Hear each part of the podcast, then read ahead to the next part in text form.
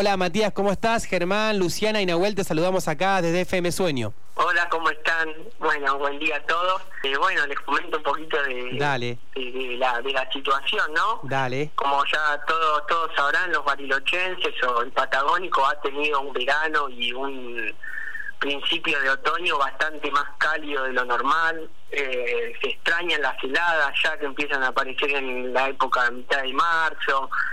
Prácticamente no han habido heladas. Ha faltado mucho la, la precipitación. Sí, eso ¿no? sí. Precipitaciones de, del oeste caracterizadas por los vientos de, de la cordillera, esos típicos vientos de, de del oeste que cargan de, de, de- empiezan a cargar de humedad la cordillera.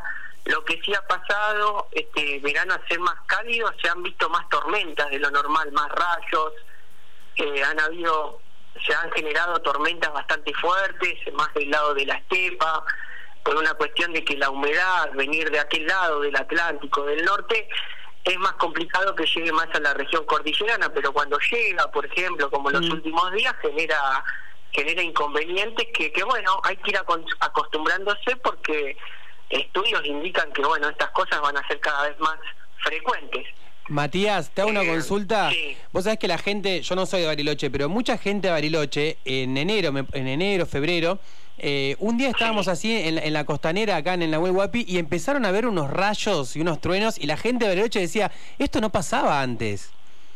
Claro, claro. Bueno, hay todos estudios, digamos, que si bien no hay un estudio en el que muestre que hay una mayor tendencia, porque todavía no se ha hecho, eh, como tampoco es mi área, viste, el estudio de, la torme de las tormentas en la meteorología y en la oceanografía hay un montón de ramas, como no, lo que sí te puedo decir es que asociado a que haya más tormentas, sí se estudió el patrón de vientos en los últimos años, en lo que es todo lo que es la cordillera y los cambios de temperatura. Y lo que se ha observado en estos últimos prácticamente 15 a 20 años es esto, es una, una, una sequedad más que nada provocada por eh, un a ver cómo cómo te lo puedo explicar así Eh, un- una sequía asociada a que los vientos del oeste cada vez son un poco más fuertes pero más secos eso y se corre más hacia el sur o sea hay más humedad más para el lado del sur de la Patagonia pero más al norte y bueno y esta esta disminución de los vientos del oeste en verano y con un aumento de las altas presiones del lado de Chile, esto es como un poco de jerga meteorológica, hace que eh, la humedad que viene del lado de eh, todo lo que es el norte de Argentina, la humedad y la tormenta, ¿no? Porque hay que acá, hay que hacer un poco de eh, una diferencia en lo que es la humedad propicia para generar tormenta eléctrica y la humedad que te genera, por ejemplo, las nevadas o las lluvias típicas de otoño-invierno en Bariloche. Yo te estoy hablando de esta humedad, que es la que viene del norte de Argentina, del Océano Atlántico, que es la que, por sus causas, es la que genera la tormenta. Bueno, todo este patrón de vientos hace que cada vez eh, la humedad del norte, de, sur de Brasil, norte de Argentina, incluso llega a provincias como Santa Cruz, Tierra del Fuego. Durante los últimos años se han generado tormentas con descarga y la diferencia de la tormenta es que genera cantidades de agua, por ejemplo, de 20, 30 milímetros en un par de minutos. Y, Claro. por ejemplo, el sector de la estepa no está preparado a recibir una cantidad de, de agua tan grande en tan poco tiempo. Entonces, hay desliz, o sea, hay, bueno, aludes y eso. Entonces, Sí, ju- justamente, sí. eh, Matías, justamente eh, este fin de semana, el miércoles a la noche, hubo también una inundación bastante en la ruta ahí entre Comayo y Jacobasi y tuvieron que cortarla. Sí, sí, tal cual, exactamente. Y, y sabes qué pasa también, Eh, últimamente los, los, los modelos con los que un meteorólogo y oceanógrafo se basa en predecir tanto las corrientes marinas como eh, las tormentas han mejorado, pero sin embargo, eh, como la Patagonia y la estepa tiene una geografía que es bastante escarpada, ¿viste? Y esto te lo digo por el conocimiento que tengo, entonces todo lo que son los ingresos de humedad y las canalizaciones que tiene el flujo de aire cerca de la, la superficie, es complicado que la vean. Entonces tormentas que, por ejemplo, pueden afectar localmente una región, eh, no se no se logran ver. Entonces, lo que se hace en general es hacer como un pronóstico que va a haber tormentas en una gran área. Y a veces, viste, la gente por ahí, eh, yo entiendo esto, que, que, uno dice, ah, mira, van a haber tormentas y de repente no hay, pero no es que, es, pasa como lo que está pasando acá en Buenos Aires, por ejemplo. Hay un área grande donde se generan tormentas, yo ahora porque estoy acá trabajando en Buenos Aires, pues hay un área grande y por ahí no te cae una tormenta en, en la ciudad. Pero como las tormentas no, no tienen como el sistema de vientos del oeste que genera las nevadas en Bariloche, por ejemplo, que afecta casi toda la cordillera.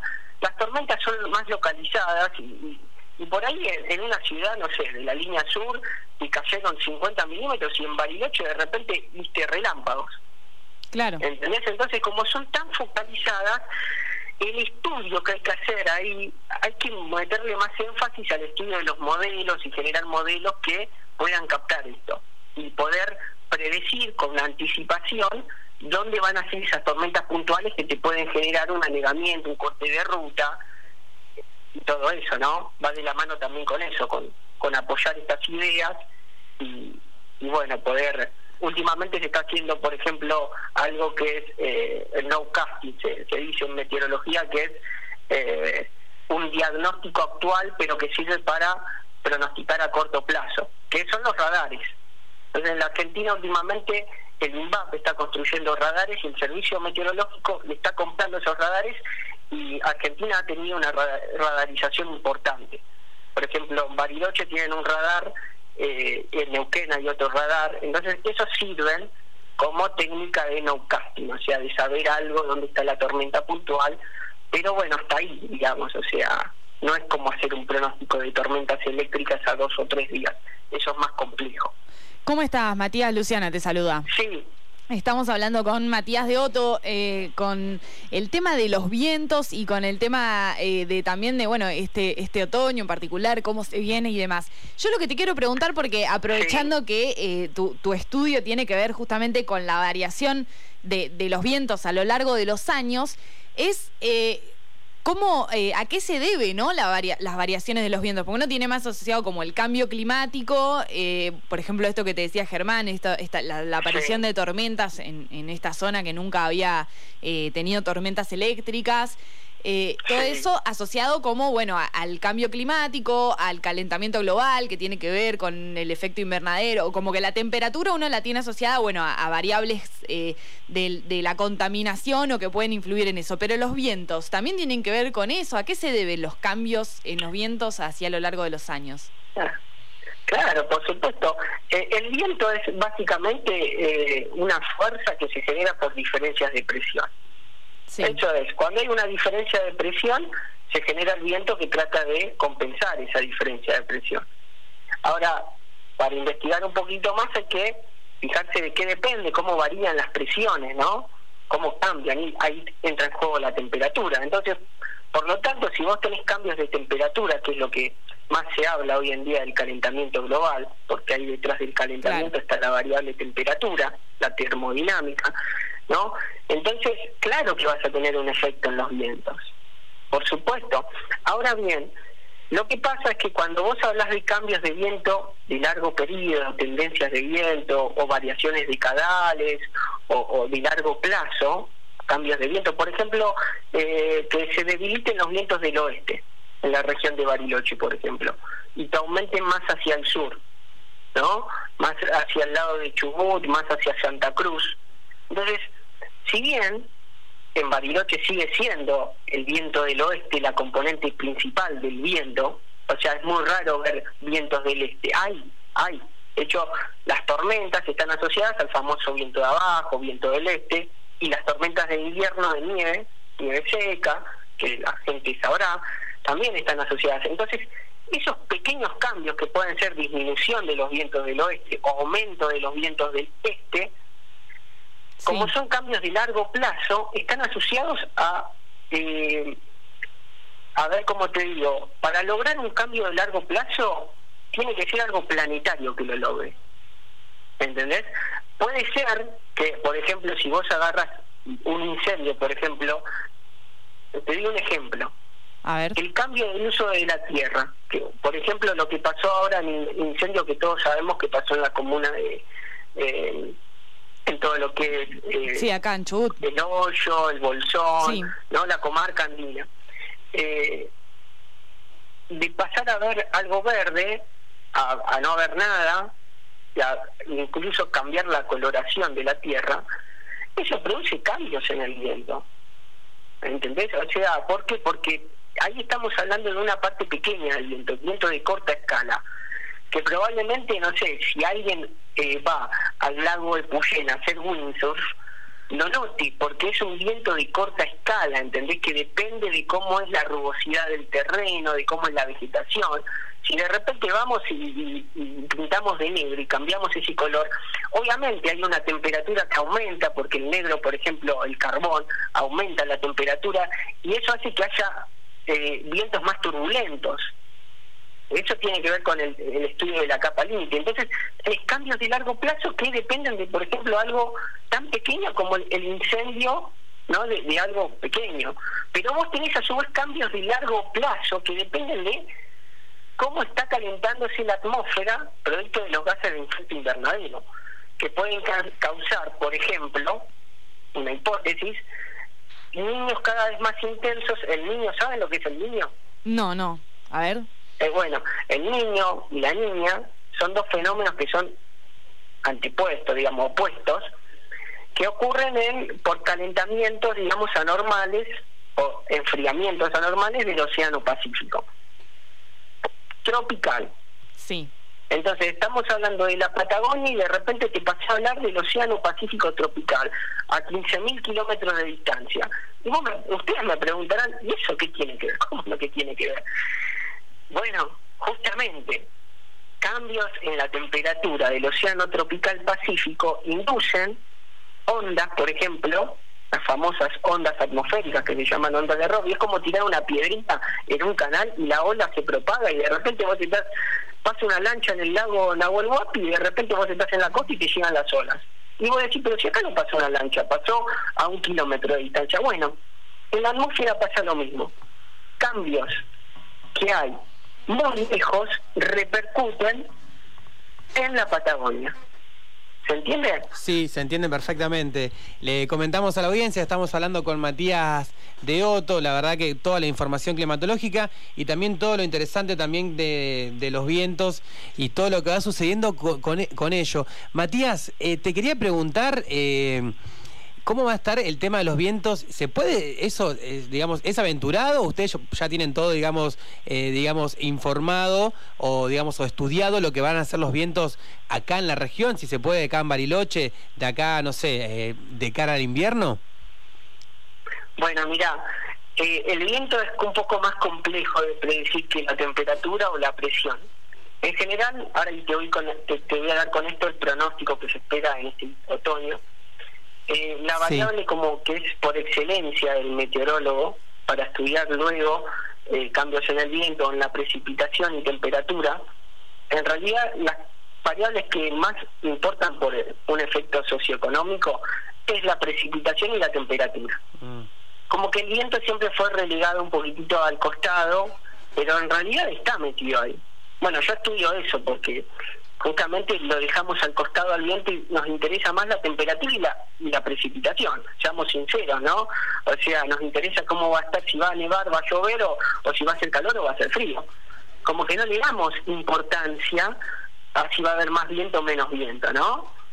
Solamente también un temporal de viento, entonces haciendo esa, ese remarque, el meteorólogo para, eh, oceanógrafo también, para poder pronosticar a largo plazo, utiliza presión campos de presión, ¿no? Y para hacer eso utiliza técnicas numéricas, computacionales, muy sofisticadas, muy costosas también, que lo que hacen es eh, ver cómo está la situación inicial ahora, cómo están los océanos, su temperatura, cómo está la Antártida, su temperatura, y en función de eso hacer un pronóstico de temperatura y presión y precipitación. Ahora, volviendo a eso, eh, lo que sí se, sabe es que estamos en una situación de niña en el Océano Tropical Pacífico. La situación de niña, por lo general, eh, en la región eh, patagónica, presenta el verano y el otoño condiciones más calurosas y más secas de lo normal. Pero el verano y el otoño, ¿está? En el invierno, todo lo que tiene que ver con esa región, la niña, que utilizan estos modelos de la perspectiva climática que te estoy eh, diciendo, Mm. eh, no pesa tanto lo que pasa allá, sino que pesa lo que está pasando, por ejemplo, con los vientos alrededor de la Antártida. Y ahí está el problema, es que los vientos que están alrededor de la Antártida, que hace poco se empezó a estu- a estudiar eso y qué impacto tenía en la Patagonia, em, no se pueden predecir a más de tres meses porque es algo estocástico, es algo que es, a ver, ¿cómo se los puedo decir? Es Mm. eh, algo que eh, es como que va evolucionando como, como quiere. Entonces, tener un pronóstico exacto de viento Claro. en estos momentos, más en una época muy muy de transición, que es el otoño, Mm. para saber en el, en el invierno, es muy complicado. Entonces, el invierno por ahora dejémonos al margen Bien. de cómo va a estar. Es complicado todavía. bien, bien, bien. No hay no hay algo certero. Este otoño sí, este otoño A tiene eh, todos los condimentos para la primera parte del otoño ser más cálida de lo normal y más seca de lo normal. Mm. ¿Se entiende? Ahora, si bien ahora, justo haciendo el, el tema, ahora van a registrarse algunas precipitaciones de 15 milímetros aproximadamente estos días, pero ya estamos en abril y tienen que venir algunas precipitaciones más intensas y no se ven. Por ahora no se ven precipitaciones del lado de la cordillera que eh, puedan de alguna forma apaciguar la sequía que, que, que viene desde la primavera del año Mirá pasado. vos, es un dato y un título también. O sea, el tema de- del agua, está, hay una sequía El agua, desde la primavera del año pasado. sí. Sí. Eh, y de hecho, mira, te voy a contar algo que es muy interesante. El año pasado, mucha de la precipitación y que, que cayó en, en, en Bariloche estuvo asociado en parte a un cambio de viento al sector este de abajo, ¿no? Fue un junio, un julio muy frío, nevador, Sí. pero las precipitaciones que hubieron en Bariloche, en la región cercana, fíjate que en Bariloche hubieron incendios, pero fueron muy pocos en comparación Mm. a- al Bolsón, que Sí. tuvo menos precipitaciones de lo normal, pero fíjate qué, qué contraste ¿no? entre el Bolsón y el Bariloche, que Bariloche recibió un julio que fue anormalmente más llovedor, pero solamente fue julio. Claro. O- eh, todo el año pasado fue notablemente seco, salvo julio. Claro. Entonces, si sacamos julio de ese, de, de ese año, del año pasado, estamos en uno de los años más secos de, de- de la historia. Mirá vos. Y se está repitiendo ahora este verano. De hecho, la primavera fue la más seca de la historia en Bariloche. Mirá vos. Ahora, este verano, desde que se tienen registros. Sí, sí, sí. Eh, cabe mencionar eso también, porque Mm. cuando yo digo de la historia, no es de, de- esto hay que aclararlo. La climatología utiliza base, periodos base, Bien. eh, ¿se entiende? Sí, sí, sí. Así que bueno, Bien. eso es... Bien, eh, Matías. La verdad que me, me, sí. me- me quedo con estos datos también de acá, de, de que en la región, de que son pe- periodos muy secos que tienen que ver, por supuesto, con todos los cambios climáticos también que, que- que están sucediendo, ¿no? Y también Mirá. todo lo... Sí, decime. Ya, ya no es periodo, ya hay una tendencia bastante Mirá marcada. vos. Sí. de que cuando vos decís periodo es como una alternancia de seco Sí. y húmedo. Y la verdad que durante los últimos 15 y 20 años, los años cada vez son más secos. Tal cual. hay tal cual. que hay que hay que empezar a cambiar esto y esto es el tema de, de- del cambio climático no Mm. entonces hay que tener una estrategia para poder mitigar ese efecto que ya sabemos que está ocurriendo Tal cual. todo eso hay toda una explicación física detrás de eso pero bueno obviamente ahora no no alcanzo a, a Lo, contárselas. lo dejamos Porque, para una futura charla, si te parece, para- Matías. Dale, sí, sí, yo no, ¿Eh? no tengo problema. Germán, chicos ahí de, de la radio, eh, y cualquier cosa que necesiten así. Por ejemplo, mirá que te tiro un dato. Sí. En los próximos 15 días eh, hay un 5% nomás de que haya una temperatura mínima a la mañana bajo cero. Mirá vos. ¿Y lluvia esta semana el jueves o antes? sí, esta semana, ya a partir de mañana pasado, caen algunos milímetros, pero eh, nada nada grave del lado de la cordillera. Bien. Sí, del lado del mar argentino eh, va a haber tormentas eléctricas. Y eso es muy interesante porque es muy raro, la humedad está llegando hasta el sur de Santa Cruz. Mira. Humedad tropical, o sea, humedad del norte argentino está llegando al sur de Santa Cruz. Tal cual. Bueno, Matías. Este sí, no, decime, decime, por favor. No, como este sistema, esta vaguada que está ahora cerca de, de Chile, en las costas de Chile, están en, en meteorología se dice tan abrupta, no deja que esa humedad logre entrar a la, a la cordillera. Porque si tuviéramos un tiempito más de mm. descanso para esta vaguada que está que quiere pasar al otro lado, quiere pasar la cordillera, probablemente las tormentas llegarían, esta humedad tropical llegaría más a lo que es eh, el sector de la cordillera.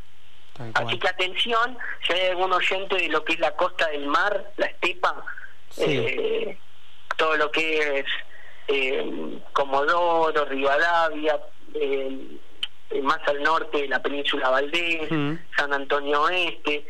Ojo que pueden haber tormentas muy fuertes con mucha con muchos milímetros y puede ser complicado. Bien.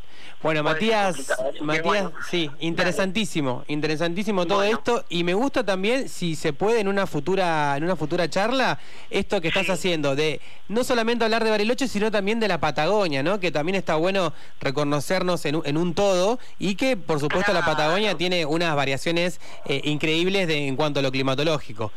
Eh, bueno, lo dejamos para el futuro, ¿te parece? Dale, Germán, dale, dale. Y si surgen preguntas de la gente, viste que a veces pregunta y cosas, eh, anotalas y después las discutimos, no hay problema. Dale. Bueno, un abrazo grande, Matías. Un abrazo, chicos, dale. Hasta luego. Chau, chau.